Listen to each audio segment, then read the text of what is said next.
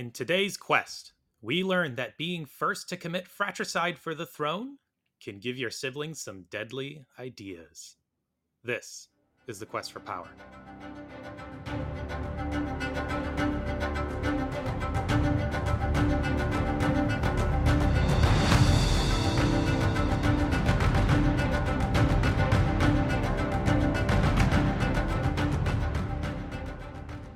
Welcome back to the Quest for Power, where we are ranking and reviewing all of the European monarchs from the early Middle Ages to World War One. We are your hosts and now devastators of mediocre lords, Scott and Michael. And if you listened to the previous episode, you would have listened to us absolutely devastating Thorismund's legacy. And to be honest, it wasn't much. But uh, for those who haven't listened, uh, spoilers, he got almost, he almost earned the distinction of being the first Lord we reviewed to have a whopping zero points, but missed it by a hair. Why did we give him points again? Uh, we gave him points. Well, you, I suppose you'll have to listen to find out. Huh? But I did leave a bit of a legacy. Not not a complete and total oaf, but uh, definitely was in the right place at the right time to make some s- impact on history. I mean, he he made an impact by not doing anything on history.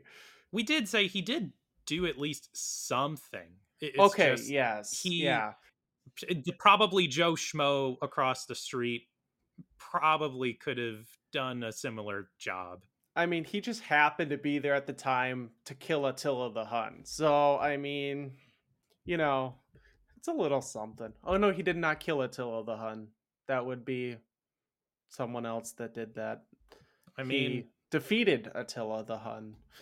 Put an didn't end. even get like the the Sigeric distinction of just being good looking, you know? no, that was So- Atolf. Atolf was the one who was good looking. Sigeric, oh, I'm sorry. Sigeric got the distinction of just being a horrible human being. That's right. That's right. Yeah, the seven day the seven day man. Yeah. Uh, he, so- he- his, his reign was far more interesting than Thorismund's. but one thing we did get from the last episode is we got ourselves the intro for today's episode, which uh, he got murdered by his brother. yeah, that that'll by by his brother who also got help from his other brother. So two Yeah. of his brothers conspired to kill him. That's uh, That's rough. yeah, way to get ganged up on uh, Thorismund. Now, before we begin, if you are looking to expand your power and influence over the realm, go on and review us at podchaser.com. We've got a, I say, we've got ourselves set up there. Give us a review, preferably five star review, if you would so kindly. But we understand if you want to give us some honest feedback, but make it make it nice. I, I, I don't know. Does the I don't I, I checked. I'm not even sure if the four star or the three star really works, or even the one or two star. I think the only five star one kind of works, but I I I don't know. We're going to throw them out. Your- your one stars. We're perfect, and our self-contained review process has said so. I give myself five stars every day. yes, yes.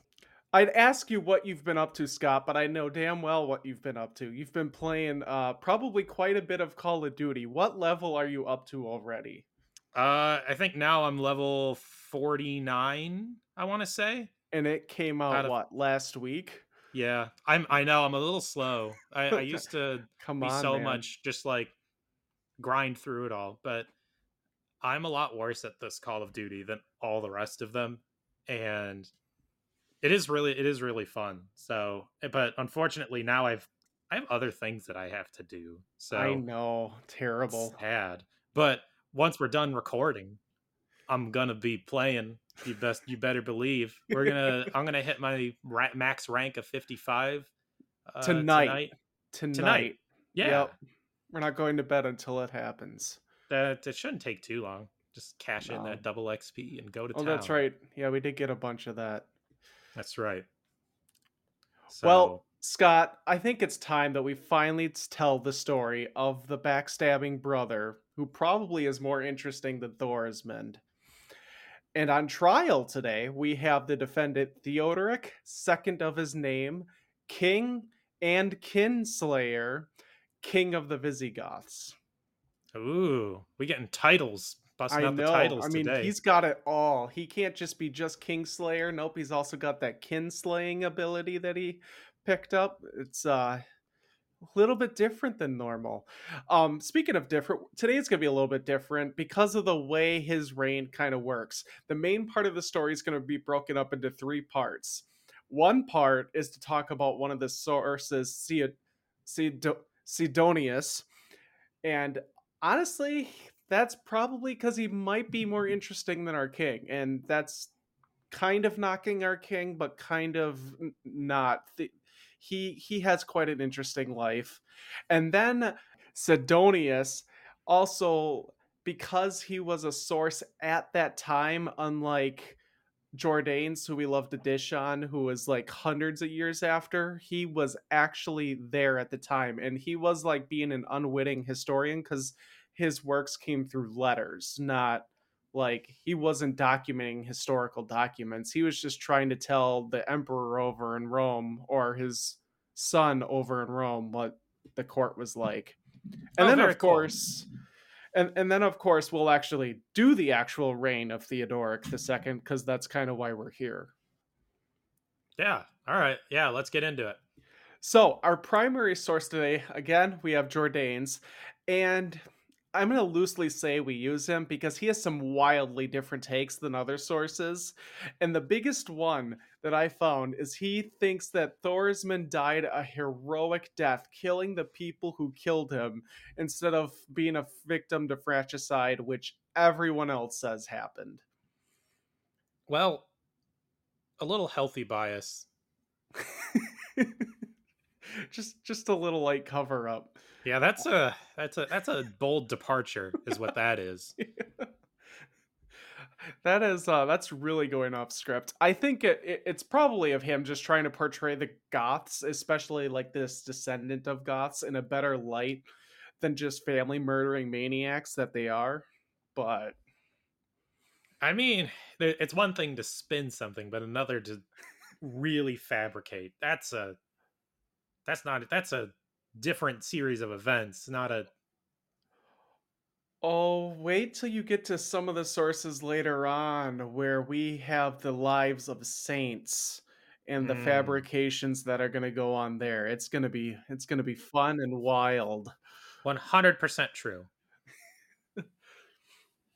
Alrighty. So, his actual name is Gaius Sollius Mod- Modetus Apollinaris Sidonius. That's his full name. We're just going to call him as C- Sidonius, and I'm still going to be pretty rough at that. He was born in Lyon, France, and he was a diplomat, a poet, and a bishop. A lot of titles today. he yeah so yeah this it's gonna get a little confusing at times and uh to be honest he's kind of more than a source based on his friendships and his connections he seems to be like a really solid game of thrones player. He just didn't happen to be king.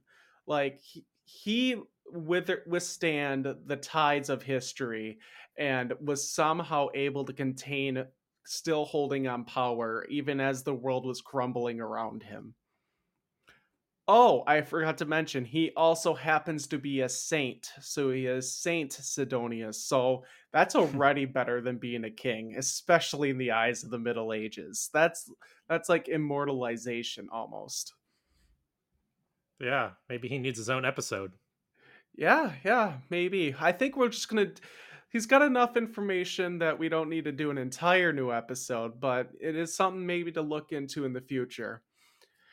His father, whose name is unknown, was a prefect of Gaul uh, under Valentinian III. Remember, Gaul is France, part of the Roman Empire. Yeah. Er- in a, in around 452, he married a woman named Papiania, Ania, whose father later became the emperor in around 455. So he married an aristocrat, and that aristocrat just happened to have a her father just happened to later, after they were wed, become the emperor. So that's quite a way to become the son-in-law to the emperor of the Roman Empire. He, people got connections.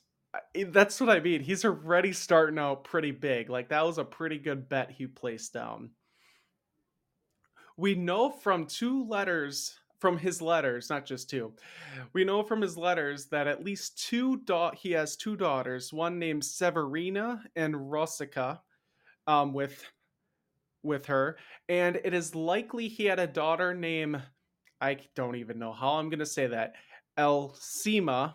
I'm gonna say, and she is mentioned by our other saint, um, Gregory of Tours, who we ran into last episode. So it's believed with all of that that he had three daughters with her. It's just that apparently uh, one was not apparent as favorited. yeah, we know there's at least two, but maybe a third. Mm. Yeah, he just didn't want to talk about just her. I didn't guess get didn't, didn't get any letters. I guess. yeah.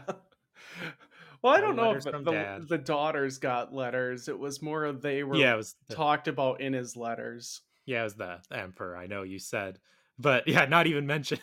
yeah, not yeah. even mentioned. Okay, yeah, one. Severina and Razka, but yeah, I'll I'll see him up. No, no, she. We don't even need to mention her. Yeah, that's it's just kind of a weird. uh He probably sent her off to to Constantinople or Istanbul, if you will. In 457, disaster struck. His father in law, like most Roman emperors of the day, was deposed by a man named Majorian, who was a Roman general and he pretty much was controlling the Roman empire, leaving Sidonius in a precarious situation in Lyon. So his father in law, who, you know, gave him a lot of power, just was pretty much deposed. I don't think he was killed right away, but down the road he was beheaded. So, not a great situation to be in.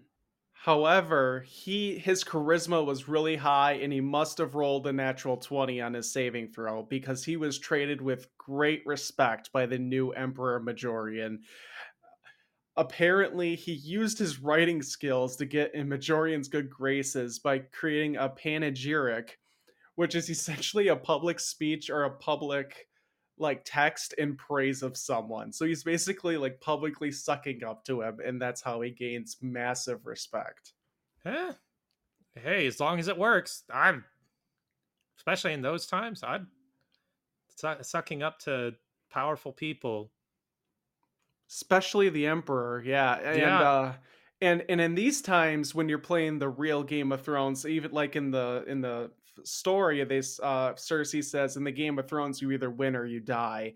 It's very much the issue here too. I've, as you've seen with several of our kings, you either are too well or you get killed. Yeah, so, well, I'm certainly not going to write a diss track. yeah, and this speech or text, whatever he did, got him his own statue created in his likeness that was created in Rome. And uh, along with that statue, he got the title of Comes. And this um, was a secular title granted to imperial officials. It's basically like being proclaimed as part of the inner council to everyone else around. It's actually where we get the word for count, like Count Dooku or Count Dracula. There's your useless oh. fact of the day. Count Chocula. so he was just getting comfy in the imperial court. You know, he he sucked up to the new emperor. He was getting, you know, he's getting his power in in place and uh, creating connections. And then all of a sudden, the rug was ripped right out again from him, and Majorian was deposed by the kingmaker Ricimer, who assumed control of the empire. However, Ricimer could not be emperor because he was a filthy barbarian. What a problem to the- have. See it again and again. yes, we just not allowed. So he had to rule through puppet emperors. But once again, Theodonius managed to navigate the tides of imperial politics, even though it seems like a new emperor seems to pop up every three years. And he got in the good graces of the new emperor by once again writing a panegyric about him. I mean, it worked once, might as well do it again. Right? We're, we're still talking about him, so it obviously worked. he kept his head on his shoulders.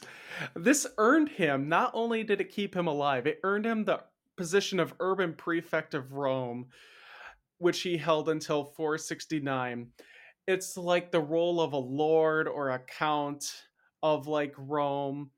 And since like the city of Rome, and since the court was no longer in Rome, it was no longer under the emperor's direct control so he had even more power because he got to control the entire city of rome with the senate so you can see he just continually just gains more and more power even as the the, the world around him is crumbling He gets to, I guess he he's, he gets to be king of the rubble.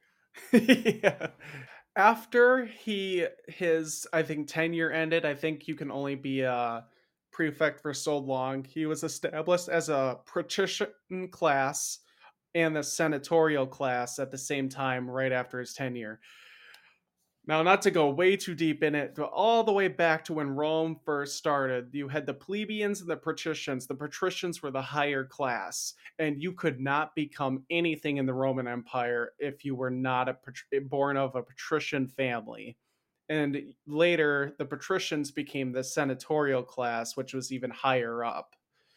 And so he gained the role of all of that right after his tenure, which is pretty impressive when he just was just a general aristocrat when he first started. Must be nice. And around 470, he was elected as Bishop of Clermont, which garnered him significant secular and religious power. Clermont is a powerful bishopric at this time.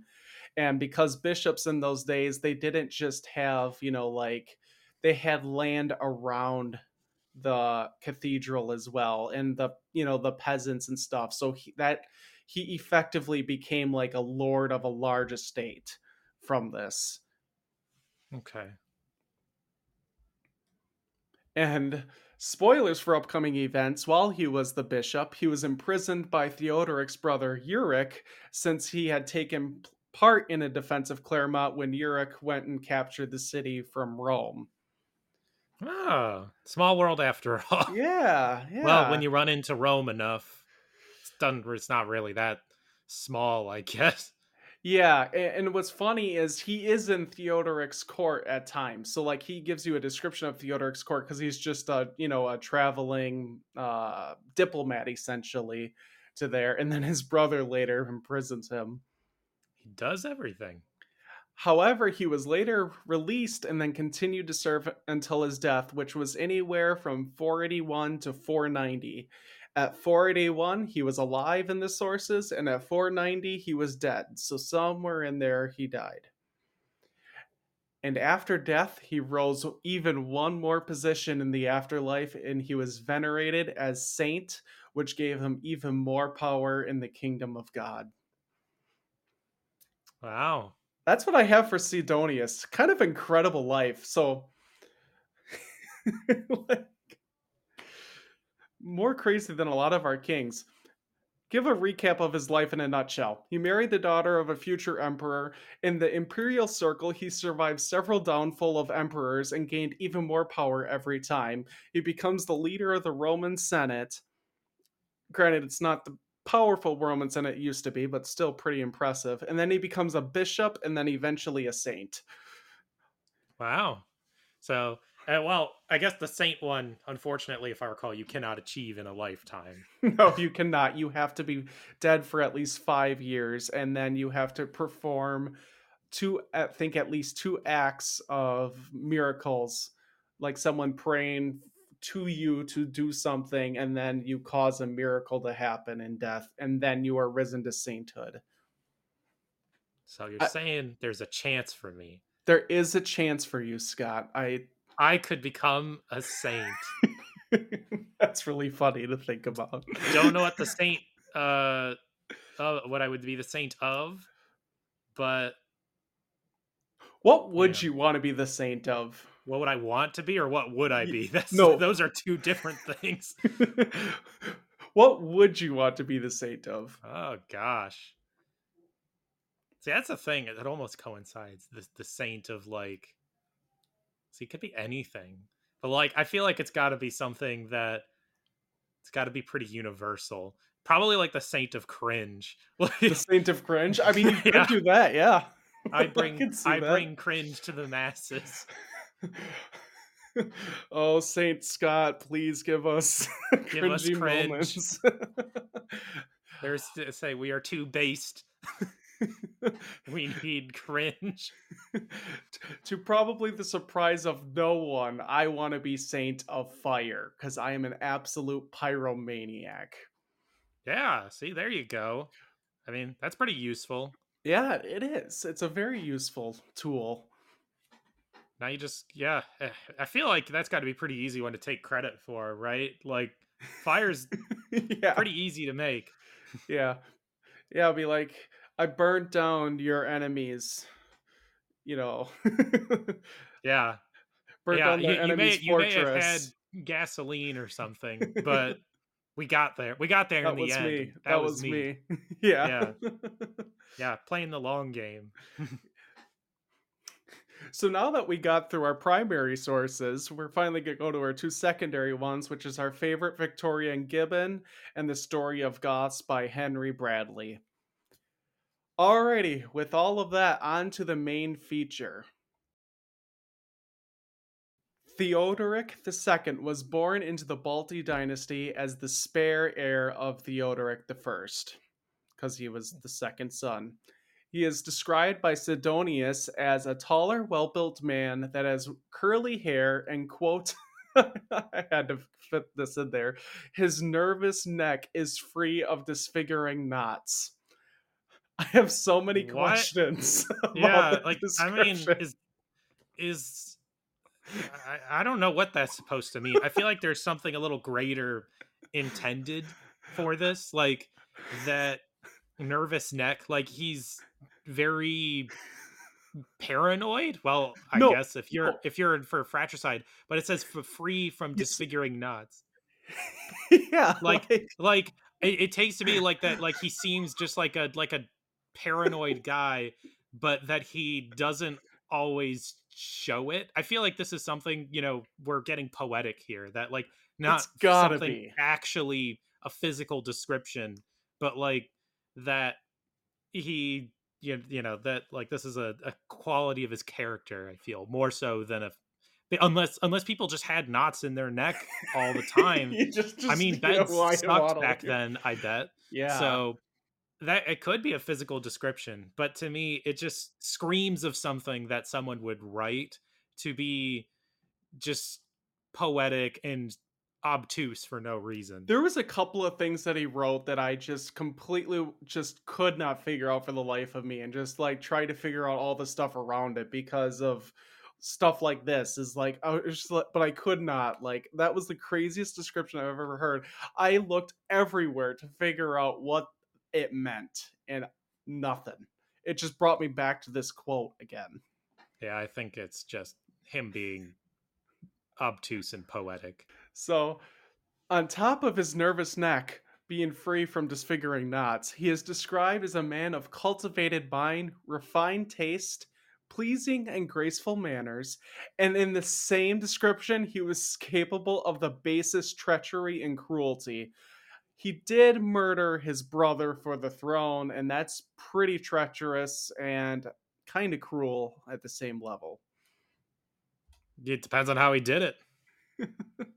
At the same time, that's kind of the definition of an early medieval ruler. You know, they they have a good mind. They they have a taste, they're pleasing at the table, they have their court manners, and then at the same time, they have no problem burning someone at the stake or beheading them or torturing them for information. Could say that about any of our guys. It's it's life and death. And once again, we have little information on his life before becoming king because even though we have little inf- information on Thorsman, we have even less because he was not even thought as the heir, he was the spare. That's right. What a sad title. I, I get it, but spare heir is just yeah. You're you're an that afterthought. would suck. That would suck so hard. Based on the account in last episode, Aetius told Thorsmund he better get back home before his brothers usurp the throne. I would have to guess that he was at the capital of the Visigoths during the Battle of the Catalaunian Plains, like kept as the spare heir. So, I mean, it's got its benefits. You don't have to go into battle and risk your life being murdered by Attila the Hun. Yeah, but no guts, no glory, right? Uh, yeah, that is true. gotta- Well, he he does get glory. It's just he he he stabs his brother's guts. So I mean, Well, we'll find out how much glory he gets. he finally enters the official record by murdering his brother Thorsmund for the throne. I have to say that's quite a memorable entrance. It would be like a solid prologue to his season if like history was a TV show. yeah, well, I mean, I guess he he's the first in our in our show here to actually do it. So Be a solid entrance. That'd be it's a, good great, distinction. Yeah, like that'd be a quite an entrance to a character. That'd be like, oh, we need to pay attention to this guy. Yeah, starting the tradition. Although apparently people must not have thought very much of Thorsmund, I'm guessing, because again, this is we're still in a more at least semi-democratic society, right? I I I get that that it's not Kinda. yeah, that they there is some level you have to have at least some consensus it kind of sounded like. It's democratic through the use of force. So as much as democratic as Russia is, is, is what I'm gonna have to say. Fair and free elections. Yes, yeah. Well, yeah, yeah. It, I knew it wasn't like a true democracy, but it sounded like yeah, basically like everyone just sits around the table and just like yeah, yeah. Basically like a formality. like that's like how the queen like after the or well now the king now over in England how when the prime minister gets elected they like formally acknowledge them as like to run their their kingdom for them their country for them. It's kind of that sort I of didn't thing. vote for you. All right, before we get more into his reign, we're going to get into like a day in the life of his reign. We get a rare treat of seeing like a day in his court through the eyes of Sidonius, who we already have been acquainted with. And to be clear, this the object for Sidonius in this letter, he flat out says in the letter too, like, I am not writing this as a history to you. I am just giving you a description that you asked for. Wow, really uh begrudging. Sounds like like yep, here it is. he wasn't begrudging he was he he actually goes on and on and on he's like you didn't really ask for that so i'm not going to bore you to death pretty much. Here's Oh, the the basics. Got a little spunk in his writing.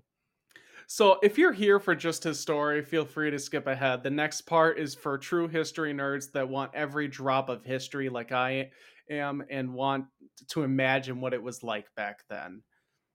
All right, let's get into it. All right, so before daybreak, he goes into a very small suite and attends the service of his priests. He prays with assiduity, but if I may speak in confidence, one may suspect more of habit than conviction in his piety. So he is so he is right away dishing on him. Yeah, saying like, "Oh, he's just doing that for show." he's a he's like a Christmas and Easter kind of yes, Christian. yes. After this sh- show of quote unquote piety, we get a description of the activities that are later in the throne room. Quote Administrative duties of the kingdom take up the rest of the morning. Armed nobles stand about the royal seat. This, again, Scott, you didn't watch Game of Thrones, but this reminds me of the King's Guard in the Game of Thrones. I could clearly see it in this description where they have the king up on his throne and then you have like the armed guards, you know, beside it. I'm sure it's that way in several movies too. Yeah, I mean, as it turns out, having guards to protect your king sounds pretty practical, especially if uh if king is prone to being killed by his brothers. that is true. I mean, yeah, if you would think if you were to kill your brother, you'd be like, I really need to make sure that doesn't happen to me. Yeah, could be anybody. It's got to induce a lot of paranoia in a man, you know. It, y- yes, yes. You'd be like, uh, yeah, I have power, but now I have to really watch my back. I I don't know. I'm not sure I'd want to be king in this era. I'd like to be one of the people that are, you know, talking to kings and stuff like that and just being in the being in the know but not making the decision to be in the public face. That way when shit goes to hell you can just back away and then when the new king comes in and go oh this is i am willing to serve you you know? Yeah. And then the description continues that more guards are placed at the threshold of the room to keep their communication down to a murmur. So you, that you've got this it sounds like a very serious atmosphere that they want to create and they really want to create like an intimidating display of power. So it, you can imagine you're in this room you have, you know you're in the throne room and there's the guards ahead and then there's uh, guards but they're not in the room they're behind. So it's like quiet really really quiet in there. Mm-hmm. yeah but you know they're there. They're, they're they're down to a murmur. It's like yeah like you may not see the guards necessarily right um, right next to you, but they're there. reminder, yeah, they're there. It just takes a little little snap of my fingers, and uh, you'll have ten swords down your gullet. so to begin with, the foreign envoys are introduced. The king hears them, says little. If a thing needs more discussion, he puts it off, and accelerators ripe for dispatch. I have no idea. This is another like thing that he says, and I have no idea what accelerates matters right for dispatch. My wife thought it was something along the lines of like just get it over with. Like yeah, I either that or just basically yeah, taking care of things that are just easy. Yeah, they, the, they're grabbing the low hanging fruit on y- things that can or should be done.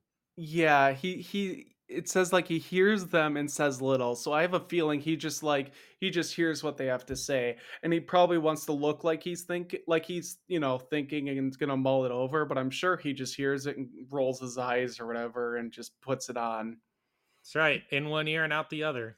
I, he yeah just the what i'm getting from this king i don't think that maybe he does but i i just don't get that impression of him. He seems to be more of a king that likes to just mess around. Yeah, like it's like he doesn't really listen, and he's just like, ah, just just do it. Like, yeah, yeah, just if it's really that complex, he's just like, well, we'll just do this. It's it's probably fine. Yeah, yeah. Sidonius continues, quote, The second hour arrives. He rises from the throne to inspect his treasure chamber or stable. So is the king bored that every day, so bored that every day he goes to stare at his piles of treasure? is that what that is? He yeah. just goes and just goes, ah, gold. I love gold. Gold. Yeah. I, I mean, that or he just goes, good horsey.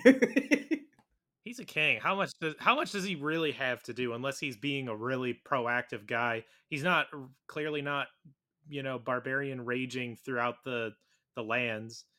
But like if he's being paranoid that someone's going to stab him in the back, I'd be securing my flanks at all times trying to figure out, you know, the different factions that are going on. I wouldn't just ah, I'm going to just stare at my pile of treasure and just admire it for a good well, hour. Hey, he's not that paranoid. You know, the guards were just more for show. Like, hey, look how look how cool I am. Look how badass I am. And intimidation factor. Big time Yeah. intimidation factor. After staring at the gold for a good amount of time, and if a hunt is called for the day, the king joins in, but he does not carry a bow because that would be, quote, derogatory to royal state. In other words, he's too good to carry a bow. Yeah, you can tell that this guy was never intended to be king. All of the other guys, at least, even Thorismond, at least seemed like he had intention of being king. but he like killed his brother to be king. Like, wouldn't you? I don't know. I wouldn't kill my brother to be king and then just fuck around in the rain. I could have done that when I wasn't king. Yeah, a lot less responsibility. I, I think he just doesn't realize. He's like, oh, everything's bad. You know, Thorismond is gonna muck it up, right? And Yeah. it just like I could do better. and then just and proceeds yeah, to. and then very quickly coming to the realization that yeah, I actually don't really want this job. That's what it feels like to me. I agree. And during the hunt, when a bird or beast is marked for him or happens to cross his path, he puts his hand behind his back and takes a bow from the page and string all quote string all hang loose. So what I'm getting for that is he's yeah, he's too good to carry a bow, but he he can use one as long as his servant hands it to him. Yeah, well, with the string hanging loose though, like it's suggesting like that that the the bow is like not strung or that there's so much like extra material on the ends that like it's like frayed and that there's string hanging loose like that's it's an interesting Yeah, I description I took it as like he pulls it back and like lets the the the string go, so to speak. So Oh, like you know looses it? fires it. Yeah, looses. It's another way of saying uh, old, really old school way of saying loose an arrow. yeah that could be yeah eh, it's just kind of an odd thing In his letters, Sidonius explains that the king likes to show off, and of course he does, by having you choose a target, and then he, apparently he always hits it. And then in the same breath, he says, quote, if there is a miss through either air, your vision will mostly be at fault and not the archer's skill. So if he missed, so if you're getting this, he, yeah if he missed, that wasn't him missing. You just saw that wrong. He hit it. yeah that's fun yeah this is a this is a real piece of work it's like a spoiled brat. Yeah, uh, and hey, hopefully he was at least actually a decent marksman. Yeah, I We I, we don't know. He always hits it in air quotes. So Get your eyes checked, scrub. eventually he has time to have dinner, and then after dinner he has a little light siesta. And apparently, uh, during the siesta, he likes to play board games. That's pretty right. cool. I Let's like board games. Settlers of Catan going here. Oh boy, Settlers of Catan with the king and how ruthless that game gets. You might get your head chopped off. Hey, you took away my road. No, get your eyes checked. that is amazing. Sidonius remarks that you can like see the king's strategic mind come to light during these games, and apparently he is very good at strategy. Ugh, this is uh I don't like this. This is like looking in the mirror. I don't want to do anything. Can't do jack, but boy, can I play a mean board game. I know. Say, like looking in the mirror. It's good. God, it's good. I better not be a king. Uh oh, this is King Scott. Yeah, Better to have Saint Scott than King Scott. yeah, that's pretty true. I, I too would probably stare at piles of gold and pet my horses. I could see I think that. I'd have a little more grace and humility though to be like when I miss, be like, get your eyes checked, son. and Sidonius also says that he has the feeling that the king is actually a little afraid of being feared by an opponent. And that he only seems to enjoy winning when the opponent is like visibly annoyed at his victory. Otherwise, he thinks that they just let him win. Because of course, you're the king. Who wants to beat the king and you have a chance to get their head chopped off because you beat him in a board game? Yeah, knowing this guy, he'd probably do it too. But I think also there's probably a certain level of like he just wants people to kind of like suffer a little bit. Like he he he doesn't want to just like stomp people who have no shot. Like he wants one, he wants an actual like good he you know he wants a good game, I think. But Yeah. also that the people who he's playing with, he wants them to get agitated. Like he he wants them to feel the the potential, the closeness of victory just to have it Just to snatch it away from them. Yeah. He's a little sadistic that way. yeah. Takes hmm. one to kill your brother, I guess. Yeah. I mean, yeah, it takes a little sadisticness to do that.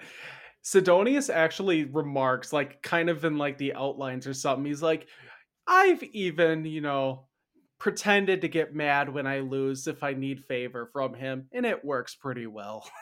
so, So not great at reading people. no, apparently not.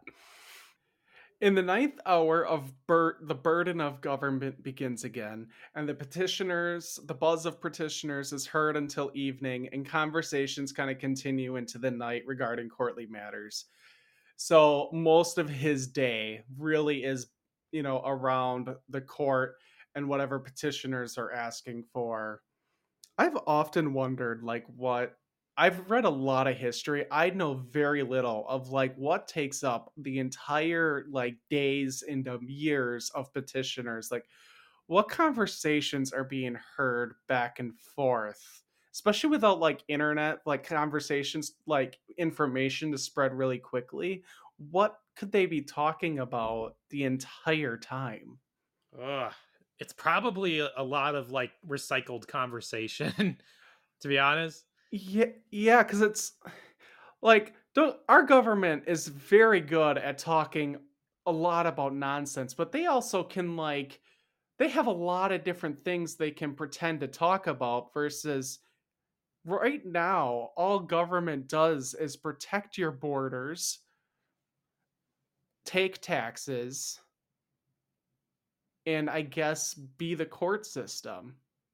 That's kind of it. There's no like you know, there's Yeah, no but there is a lot of management, especially with protecting of borders, right? Because yes. you need you have to like get soldiers, and that does involve basically having. I'm I'd, I'd imagine whether how intricate or not, you do have to keep track of that, and you do have to keep track of people, and you you know th- things like that. Like, because I'm sure probably you know if you're thinking about going to war, although maybe not this king because he's not doesn't seem very uh smart, but I bet the first question is if you're thinking about fighting somebody, he's like, all right, how many men do we have at our disposal?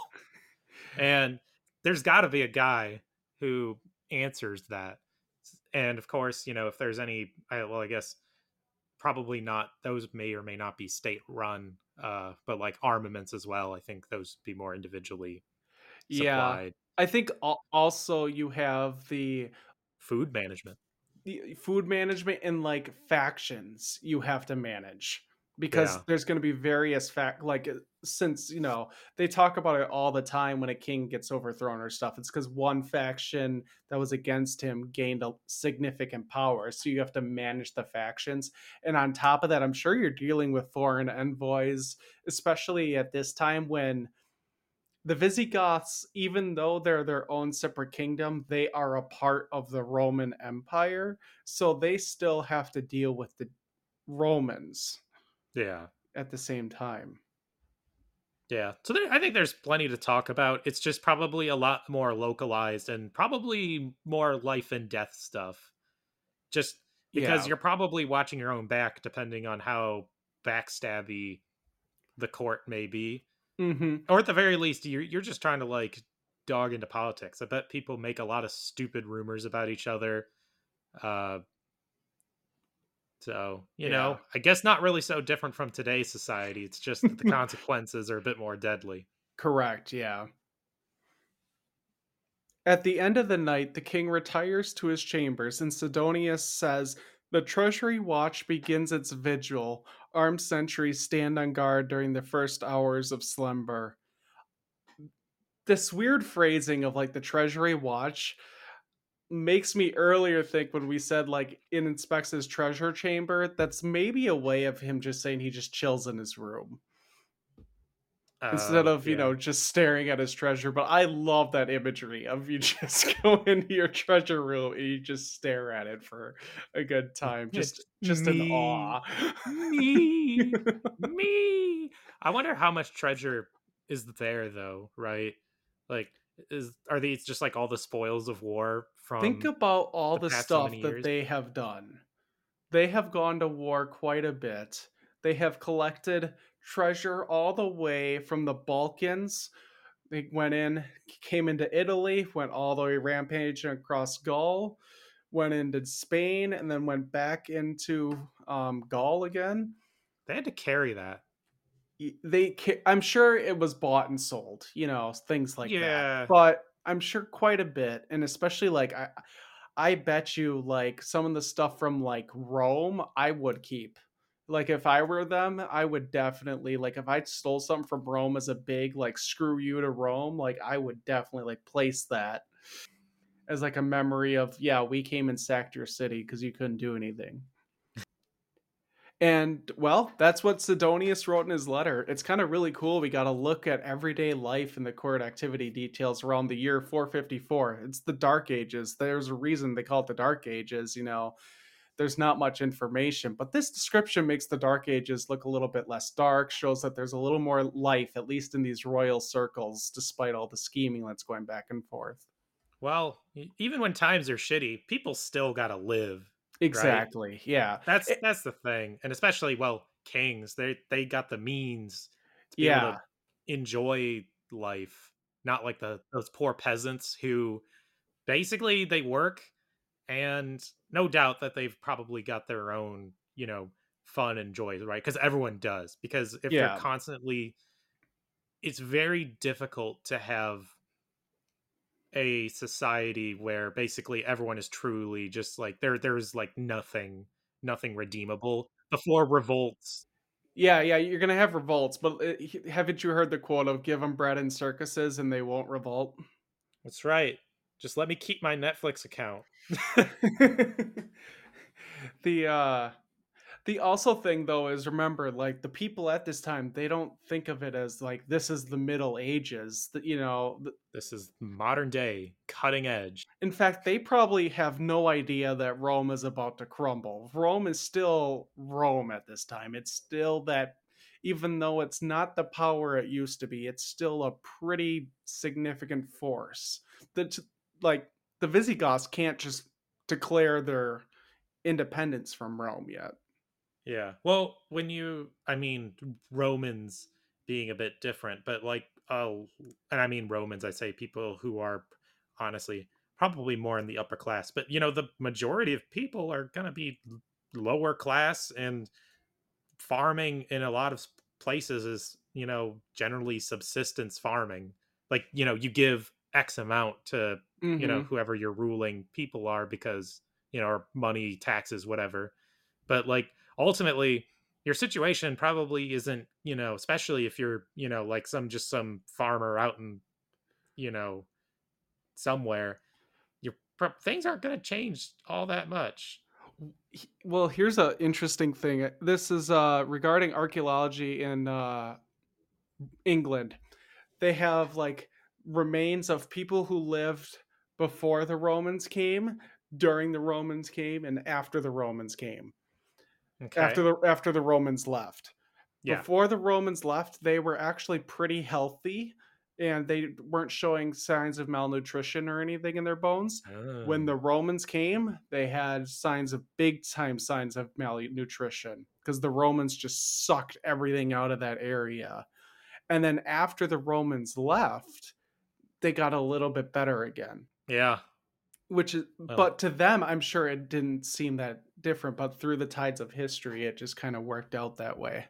Yeah. Well, I I guess that's kind of a hint of uh well, empire colonialism type aspect where basically you look at a piece of land, a country and just say, yeah, this is this is for the benefit of whatever government's ruling at the time, right? You're there to serve the main body of the people, not not you people who live out in some far flung place that we don't care about.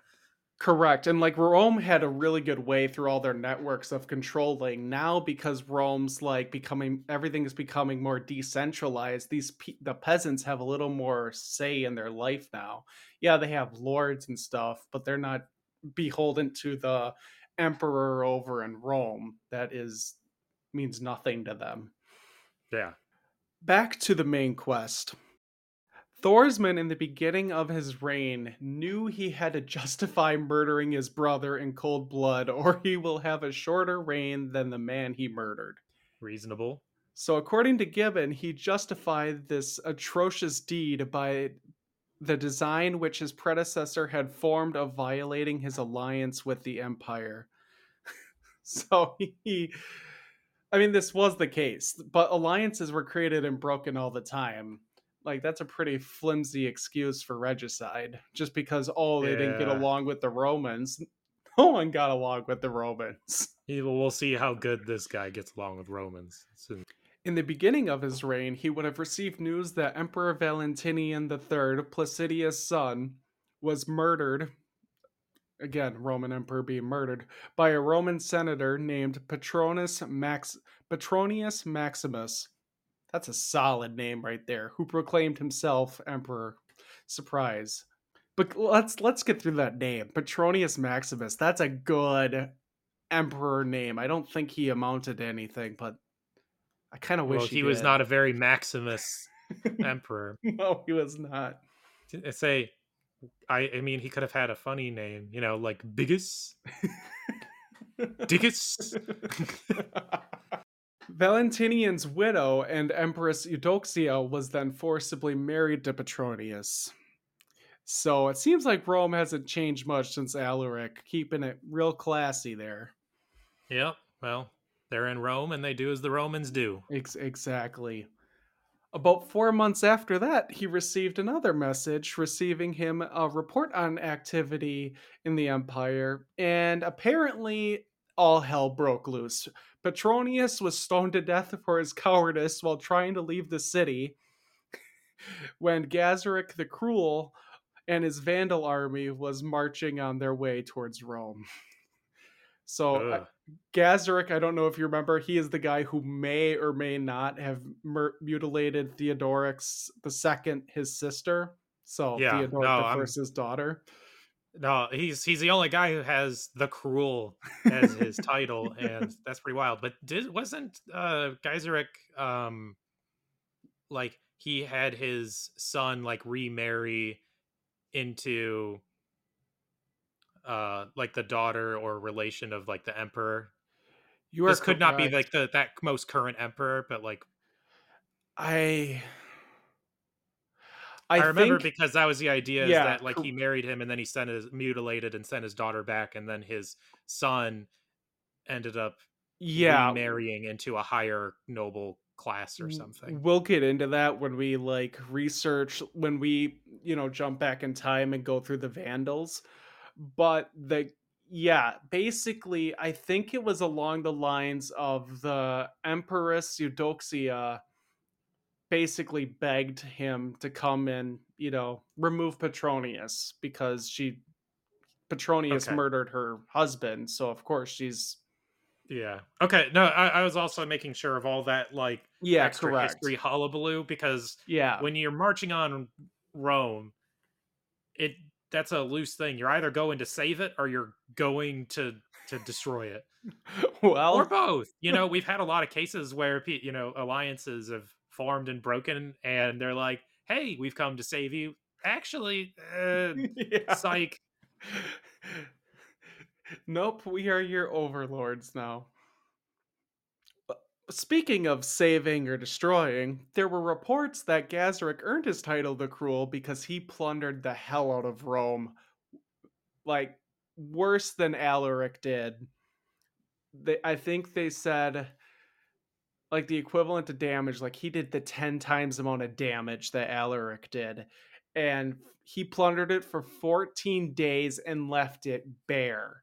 Rome never recovers after this until way, way, way later when the Catholic Church establishes itself in the heart of Rome and like grows powerful. What a horrible, horrible display of vandalism. it's, it's, it's, it's like it's, it's the origin. Yeah, it's like it's like that was the the reason we have that word. Yeah, I yeah I I appreciate that. Like, it's nice when you have random things that just carry through like that. Yes, I enjoy that. Like the town Portus, which is where we got the word port from. There's a lot of it's, things from Rome that we get our stuff from because a lot of our languages are descended from the Latin language. It's true, but uh not I say not as much uh, English if I recall. Much more of a English like, is usually like you have like a Germanic you have like the Germanic languages and you have like the Latin languages. Yeah, English, so. if I recall, is like a bastardized version of the German and the the Germanic and the the Latin languages together. Yeah. Well, now we just yeah, we just take everything, all the words, all of it is ours. You really can. Like English language is an incredible, incredible beast that's held together by duct tape and prayers. But a really important part of the report that he would have received is that the prefect of Avitus, who was Theodoric the First's friend, when and had been elected as emperor, replacing Petronius. So Theodoric II sent out emissaries declaring his full support of Avitus, which really secured Avitus's rule since Theodoric II, you know, he is currently the strongest king in the empire. So, despite all the stuff we were making fun of him for, he had a crapload of power to the point where he got to control like who was emperor loosely based off his influence. Yeah. Yeah, well, you wouldn't want to make an enemy of him. That's for sure. Yeah especially when you have a horde of angry goths at your doorstep. Yeah, and uh, the the Huns aren't there anymore to to act as a buffer. So yeah, and the uh-huh. and the Vandals just kicked your butt, so they're they're they're not going to help you out either. Yeah.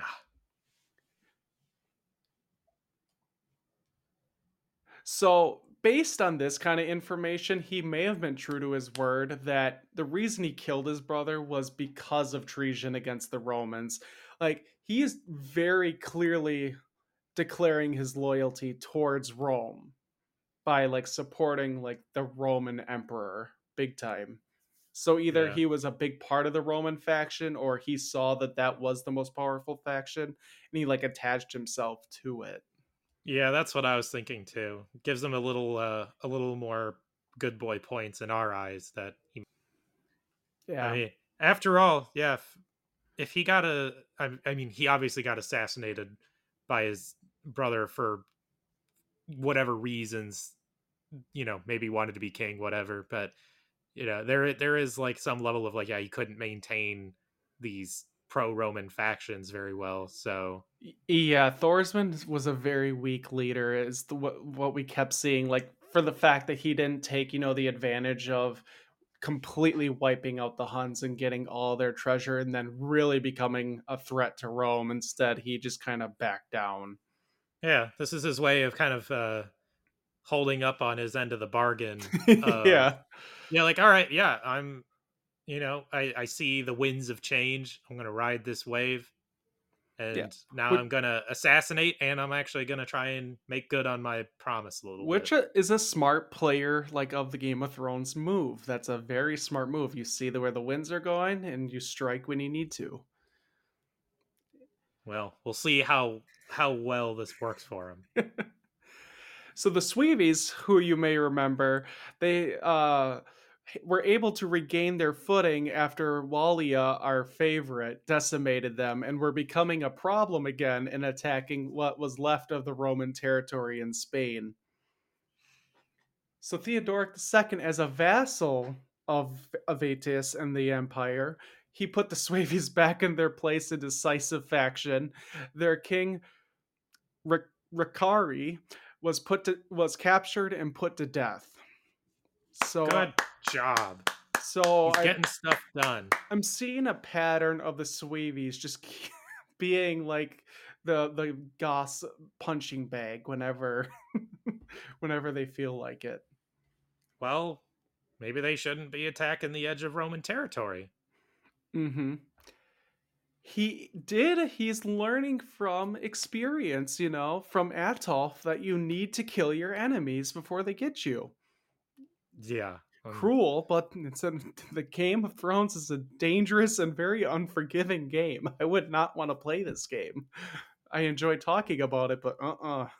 Yeah, well, we've got some rough undertones for this guy, so we'll see how good he is at assessing his threats. After his victory against the Suevis, he went to set out and conquer the Iberian Peninsula, but was immediately halted by news that his ally, Avitus, had been deposed off and killed. How many emperors has that been in this episode? Uh, I think we're on like three. Three? It sounds about right. That's It's no small number. that's a lot. That's that's yeah, that's the uh I'm gonna stop doing work for Rome for a hot minute. I'm gonna hightail it back to to get to France, right? Because that's where they're situated. yeah, Modern after day France. after he was deposed, Roman Empire just descended into total chaos, and that meant the Visigoths were left to their own devices. so no Uh. one was controlling them now. One of these devices was his younger brother Euric, murdering him for the throne like they did to their brother Thorismund. Oof. What a happy family. I think the this is where the idea of leaving home and then coming back is just a that's a that's a rough proposition. Like it really seems like that like these, you know, these uh these brothers one leaves to go do things, go do king stuff. Or while he's away, the other brother consolidates his power. He's got to have some backing to be able to get away with this a little Oh bit yeah, So, definitely. he's consol- he consolidates power you know and uh lo and behold the king comes back to uh some some poison some knives The- yeah. Yeah I don't know which one. Poison, maybe poison and knives. Maybe a poisonous poison knife. knife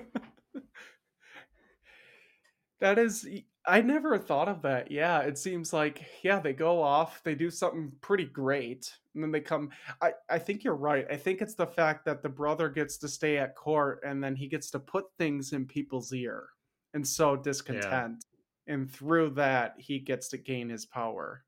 Yeah which is crazy because honestly all things considered i mean it doesn't seem like he ruled for very long but at least you know theodoric ii didn't seem like a particularly terror do a terrible job apart from being a chump at archery apparently or really good depending who you ask Yeah, Yeah. based on the histor like the things he did, if we didn't have if we did not have the description that uh Sidonius gave us, we would have a very different outlook, I think, on him. Like, yeah, he murdered his brother who like think about it. If you didn't get that, you would have gotten he murdered his brother because he wasn't supporting the Roman faction. So what he did is he hopped on the Roman faction train and really rode it ended up contr- being able to be a big part of who you know became the emperor of rome and then he started conquering you know lands. Yeah. It's only because of sidonius that we get this other like little look of him. So that makes me wonder like how many of our other kings like they looked really impressive but maybe that was like their advisors or something like that. And yeah well you don't we didn't need get to be a good guy to be a good ruler a good king right? Correct. Like he seems to be a good king. He he, he was likes about to his strategy. conquer all yeah, he, he was about to conquer all of Spain again. chess And- is the king's game my my dude this is he's probably spent his time playing chess or something i don't know i'm a i, I don't chess I- has been around a long time No, I I, don't don't, think it was chess. it. I think um have you ever played Strat- Stratego? It's a Oh, it's a God. version of that, I think, is what is how based on Sidonius's descript little descriptions, like his little remarks, are, that's what it to me is what it sounded like. Yeah, but I mean, it's kind of either way. Is like you know, he's got a tactical mind, and uh, he put it to work on starting wars, Yep. or well, one war One before war. uh, Or a before he met his timely end, or untimely rather. untimely end. How long do you think, based on that story, did he reign? Oh, jeez. Well, if he spent a long time looking at his treasure piles, it might inflate it. But- Oh, let's see. A lot of hullabaloo, but things ha- seems like they were happening really fast in a short time frame. I don't know, he's he, he seems like he's got to have only ruled for like I'm gonna give him three years. wow, he reigned from 453 to 466, so around 13 years. Wow, it just felt like things were happening really fast. It does a lot of times when you read this stuff in history, you think it happened really quick, and no, it took a long time, like a good portion. And think about how long it would take to move soldiers and information around. They don't have the internet like we do. Yeah, it, it's just like that. it- there have been a lot of cases where you're like, wow, you know, all this stuff happened, like, you know, like, and we've already gone through some of these kings where it's like it's stuff just happens left and right, and it's like, you know, a very short time span. And there's Mhm. other ones where it's like, you know, maybe a comparable amount of stuff happens, but it's spread out and it gets a little harder to tell. He just seems like, and again, a lot of it is is characterization brought on by our potentially biased source. We don't know how biased. Uh, Sidonius are- seems to be one of the better sources because he's not he his purpose of writing was to give his brother a description granted in in uh positive his he wanted to give his brother like a more positive light description on him he they did flatter them a little bit because of or his writings did flatter him a little bit but that was to keep his own head on his shoulders that's exactly what I mean. Is there is, I, I mean, he's obviously no Jordanes, right? correct yeah but there there could be some level of bias but in, in any case that the, the characterization also just uh, by him also just really makes this man scream like he's going to be a lot not a very long lived man and that's especially in not the these times yeah. 13 years is a pretty good run uh, for for a, a for like a rulership of a guy who stabbed someone in the back. That's a big destabilizing factor and yeah usually when you do something like that it destabilizes not stabilizes. 13 years is a really solid time. I wonder what caused his brother to finally kill him it must be like the tides again were turning against him Yeah. and his brother just used that to his advantage. I mean, they probably saw all of these emperors, you know, especially in this just these 13 years, we saw the revolving door of emperors and needing help from the outside to like really make Rome, you know, to come back because right, because or you know, and then of course, uh, yeah like so they're getting sacked multiple times now, so Rome probably just looks really weak during his rule. So there's probably the anti-Roman sentiment probably building up, and they're like, we can't have this guy who's kissing up, and now you know his friend in Rome is gone, so Rome is could be hostile. well again- rome also disintegrated at at that point when I, Well, they they might not know that. That's what I'm saying is like the the the folks there, they go like shoot, another, you know, another guy's going to come in and he could be our enemy. Rome looks really weak. We don't really want to ally ourselves with, Mhm. you know, this this dying empire and it could be this dying empire could be hostile to us and, and our king is they way too in love with Rome, apparently.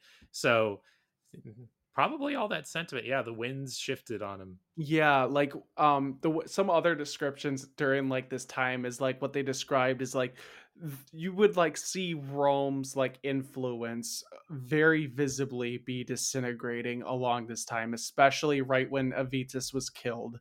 It really just like decentralized to hell. It, it decentralized so bad that spoiler alert in 10 years it is gone. Yeah. Rome falls in 476. So 10 years from now it's already going to collapse completely. So it's well on its way. What a time to be point. alive. I would not want to be alive in the time of a dying empire. I would, would not be- be, want to be a Roman in the time of a dying empire. But I mean, like, let's be real, is that the the, the Goths might be able to, you know, take a little advantage of that. I mean, they worked with Rome, but they've spent a lot of time fighting them. So not to say that their future problems could be, you know, couldn't be worse, but that's this is a, a you know an opportunity for them to seize on you know more of Rome's uh resources that they're going to lose their grip on. Yeah, especially because the mate so Rome was the big faction holding a lot of things together.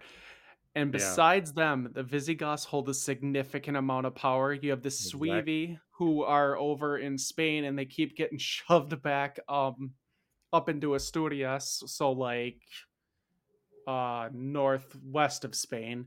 And then you have the Vandals who are sitting tight in Africa who have an incredible amount of power and wealth because the African provinces were like the breadbasket of the empire. Oh yeah. And then you have the Franks up at the north who are gaining power. But the Visigoths But it's a bad scramble, correct. right? Yeah, this is like this is a power vacuum has opened and now everyone's going, you know, mine, mine, mine, mine, mine for their pie, and now all hell's gonna break loose. Like we have discussed several times, when the big overarching force is gone, everyone's gonna go fight for the the scraps of it and build their own. Yeah. So eh, it's it's an opportunity. So Are you ready to rate him? yeah, I think we got enough to work with here. The real Game of Thrones. I'm curious on your opinion on here. He uh, can go a multiple of different ways. How do you think he did in the real Game of Thrones? I think he played fairly well, but obviously not well enough considering his backstabbing. Not to say that you can't get stabbed in the back for no reason, right? Doesn't doesn't take a genius to to kill someone. um, but I think that from before his rule started up until basically where things went south, uh, you know, went pretty well. Being pro Roman is pretty great, but he lacked uh, the flexibility. As it turns out, making and breaking alliances, although not the world's most stable thing, is probably stability. Trying to have a stable alliance in a very with a very unstable nation in a very unstable world is probably just a fool's errand. So Yeah, the the thing that goes against him and it goes against every one of our kings up to this point is that they don't have complete control of his destiny because they have to operate within the empire but he did it very well. He understood the political climate and he swam with the current against it. I think that was a solid strategy. He was able to influence the empire which is pretty uh, massive moves.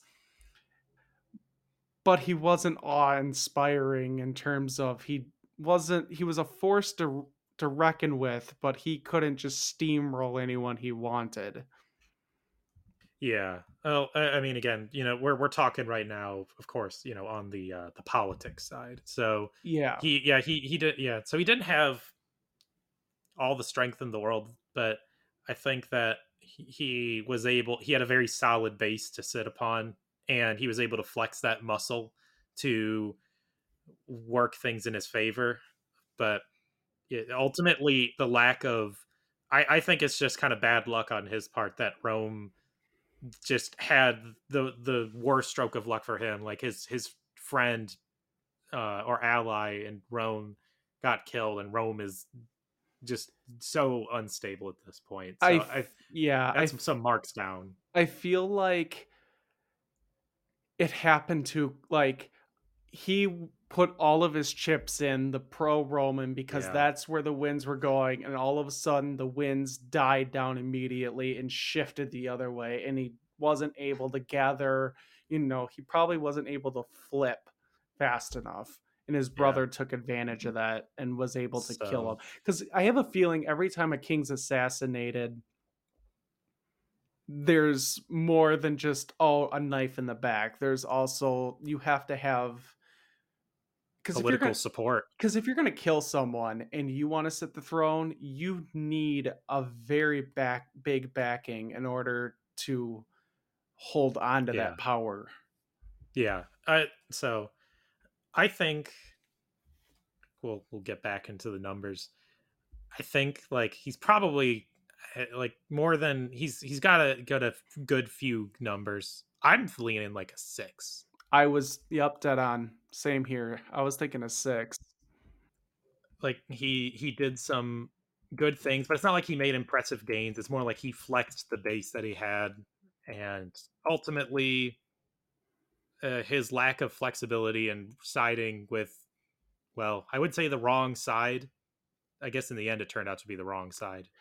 And I I don't even think it wasn't he wasn't flexible. I think he just he- there was nothing he could do. He, he had he had the forces going so one way and the minute the tides Yeah. changed, he was SOL. Well, I guess here's the other, and this is what actually kind of informs it: is if you, if we had someone more flexible like Valia or Alaric, right, Yeah. who is more prone to switching sides, you know, what would would they have been assassinated, right? If they not so heavily in bed with Rome, basically, and Correct, hitching yeah. themselves to that to that wagon, I think that someone else probably might not have gotten assassinated if they were not so attached to Rome. Yeah, Walia was attached to Rome, but in a very he was more of a using Rome. He's like, I don't Yeah. want to fight them. I think that if they had a showdown between Rome and them up in the northern parts of Spain, one, that would have been an epic battle. And hmm. two, I think either it would have been a Pyrrhic victory for one side or the other. And I feel like he was like, I don't want to waste soldiers. I will just operate within the empire.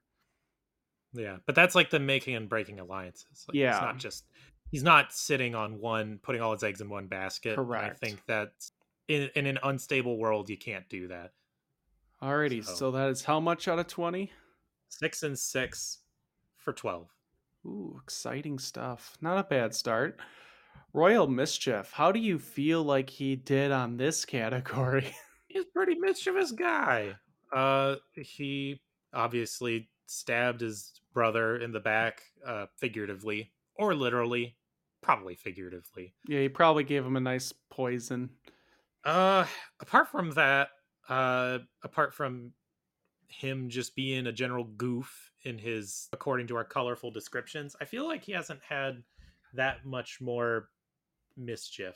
The only thing is, sources say he is incredibly cruel. He had a big capacity to be cruel, but they never gave an example. They just went, he's Okay. cruel. So I don't know if you want to give extra points for that. I mean, he obviously Well- assassinated his brother and he executed a, a king that was against him. That's right. Yeah, but I don't Yeah, know- actually, that's that's yeah, that's a bit. But I I don't, don't know if that's mischievous more I than don't just think practical. that's mischievous. I think that's actually a good move to execute the, a king that's against you. I think that's actually a positive point in you know the real gets Game of marks. Thrones. And yeah, but he assassinated his brother for the throne. That's big, big points. Yeah, it takes takes guts and also political gusto, but that's not mischief. That's that's separate category. Uh I want to give him high marks. I know he only did one thing, even though it's like the biggest thing, and of course being the the first in our Fratricide Assortment. and regicide all in one. That's pretty solid stuff right there. yeah. Although they kind of go hand in hand in the, in Yeah. the realm of fighting Yeah. for the crown. I as we go on, I'm sure we're going to hear those words an awful lot. Probably. Yeah, like frat- fratricide, uh, patricide. Matricide. Oh yeah, that too. So, I'm sure those words will be along regicide more than a couple times. Especially when we get to England, they love to kill their brethren. Yeah. I don't want to give him like all the points in the world, but I definitely want to and he's yeah, he's he's got his uh, apparently his cruel points, I guess. Uh I want to give him like a 7. Like pretty good, but he's not the mischievous. We weren't given too many concrete like examples.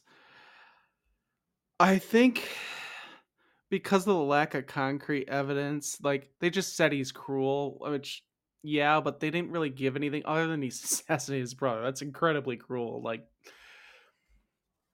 I'm gonna go six. Okay. Yeah, no, that's that checks.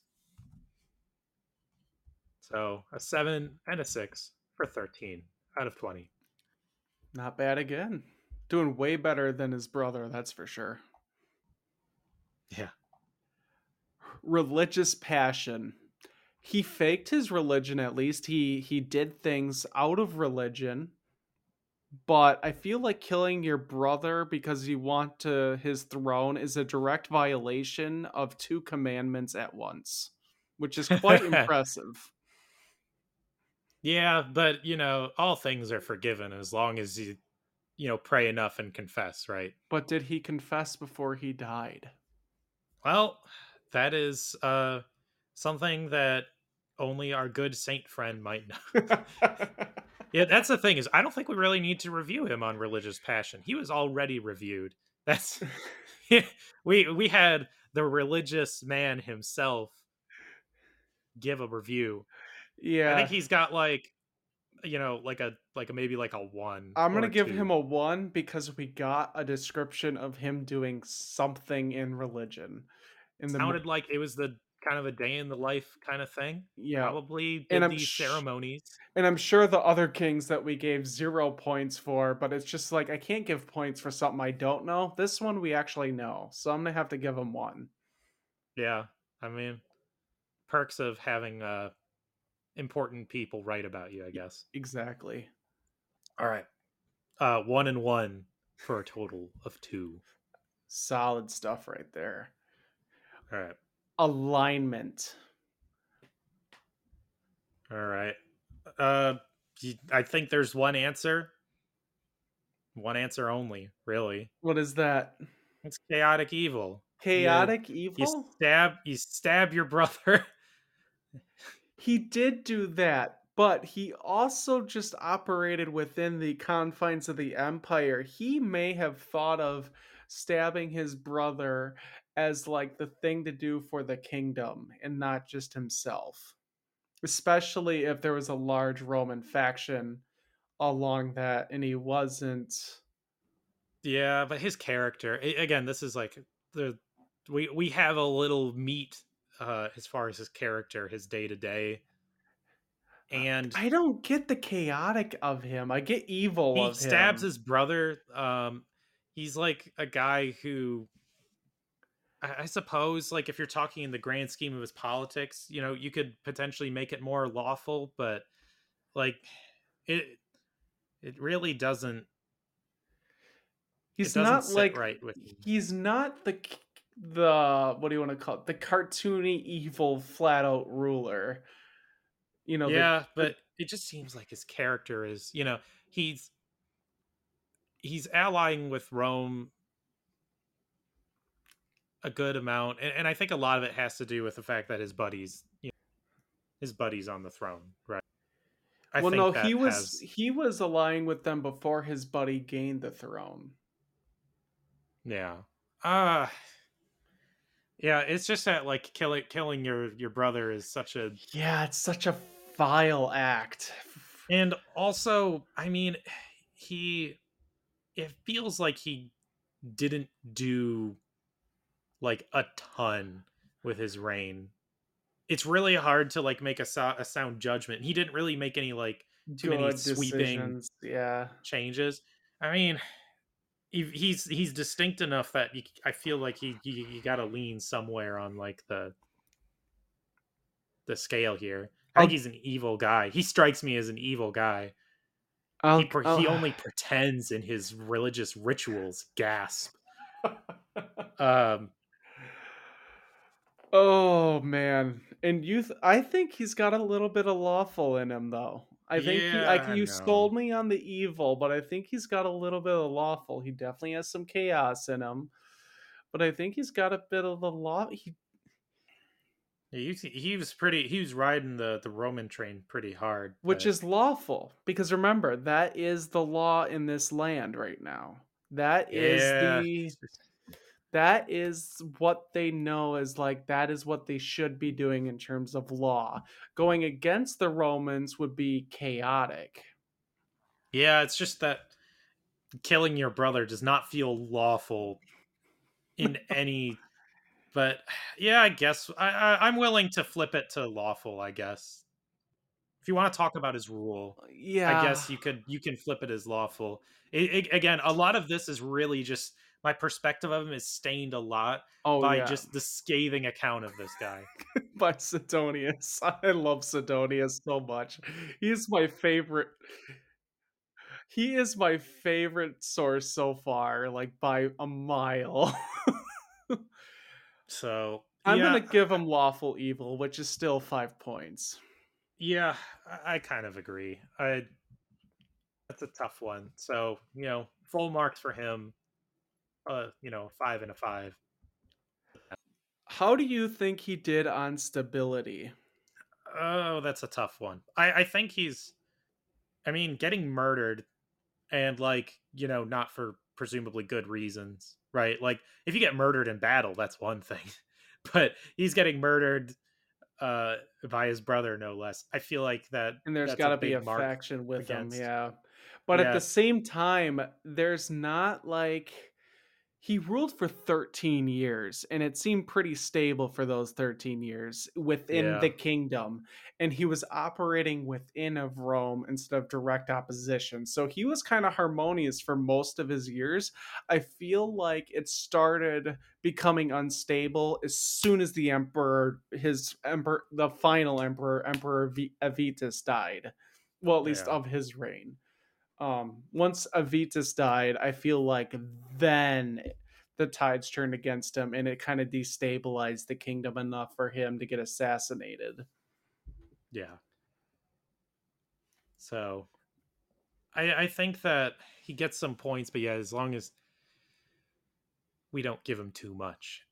uh out of five how much would you give him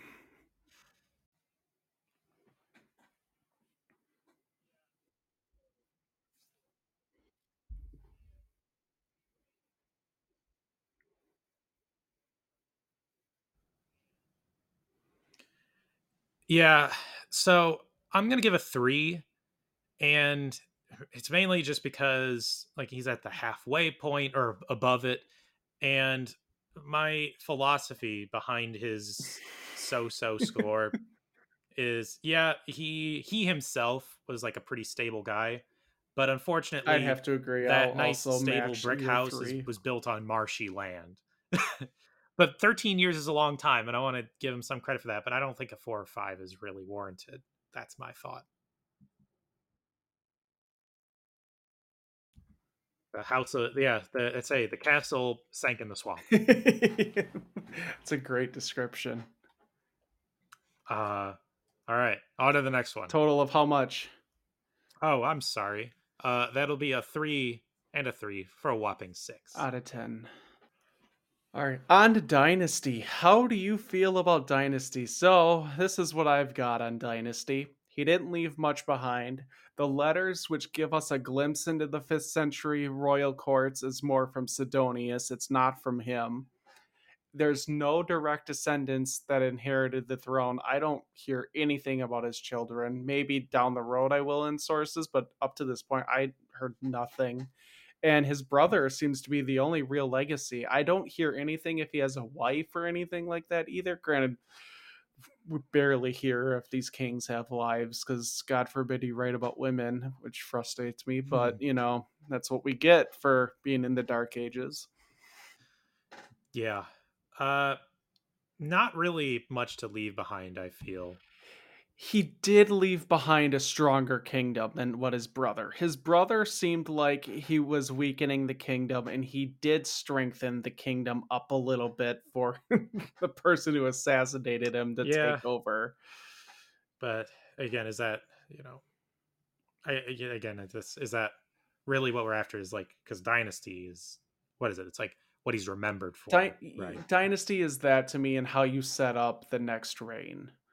Because you know So- that's how did you how, either one how did uh, to me it's you know what did you leave behind in terms of like you know your fam the family and stuff but it's also like how did you set up your kingdom for the next? Did you leave it in ruin or did you leave it you know did you make it better than what you had and had a tremendous yeah we don't hear much of him in terms of pop culture or anything like that the only thing i would give him points for is that he grew the kingdom and that uh, his brother inherited his his legacy but i Yeah. not going to give him points on that i think i'd only give him points on that he kind of strengthened the kingdom a little bit yeah. Not much points. So i'm to go 2 out of 10 yeah, I think a two is about appropriate. He doesn't really get much many brownie points on this one. That makes a two and a two for a total of four. That's exciting.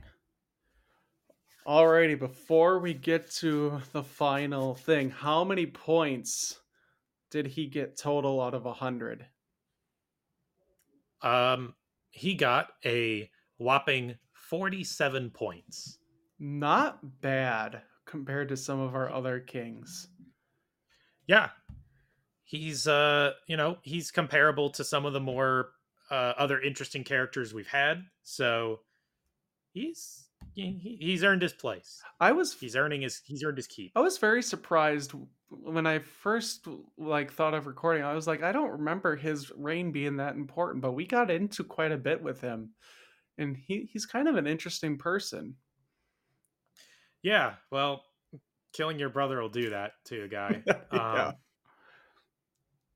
well, yeah, we have the personal detail. We have the personal details. The the the letters by Sidonius are really cool to me. That was that was fun to see. So Alrighty, to our final I guess category. Do we raise him to high king, reduce to a lesser lord, or we burn him at the stake? eh, he's he's a lesser lord. I would agree. He's not a non-entity like his brother, but he didn't do anything that really impressive. Held the throne for 13 years. I agree. Lesser lord. yeah.